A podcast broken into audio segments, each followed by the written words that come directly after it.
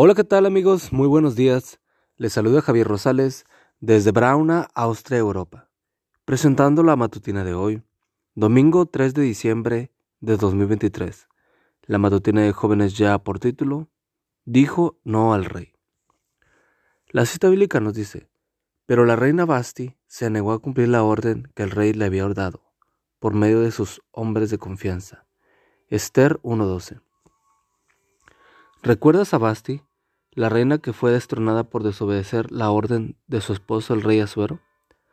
Dicen las escrituras que en el tercer año de su reinado, Asuero dio una fiesta de honor a todos los altos funcionarios de su gobierno. Esta no fue una fiesta cualquiera, pues duró nada menos que seis meses.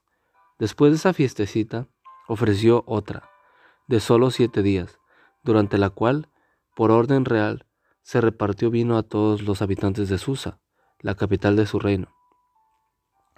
Aquí viene la parte interesante.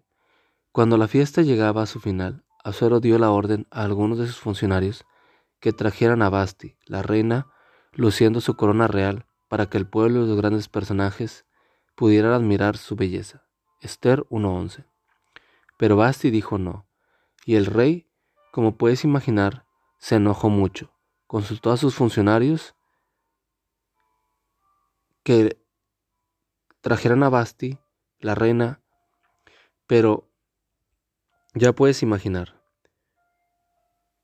Basti dijo que no, y el rey se enojó mucho. Consultó a sus consejeros y ellos le recomendaron que la reina Basti fuera depuesta, alegando que había dado un mal ejemplo a, a las demás mujeres del reino, y el rey así lo ordenó. ¿Hizo Basti lo correcto?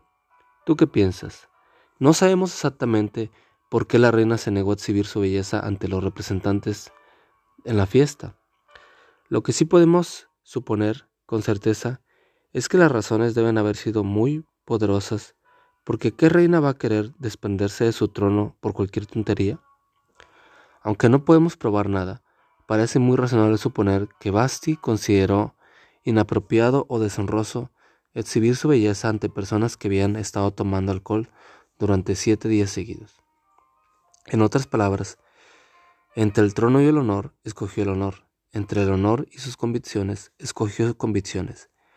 Y si estas fueron en realidad sus razones, entonces su conducta era digna de admiración y de respeto.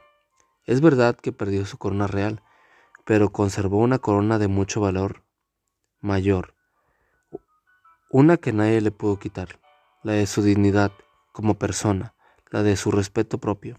¿Por qué? ¿Qué es respeto propio?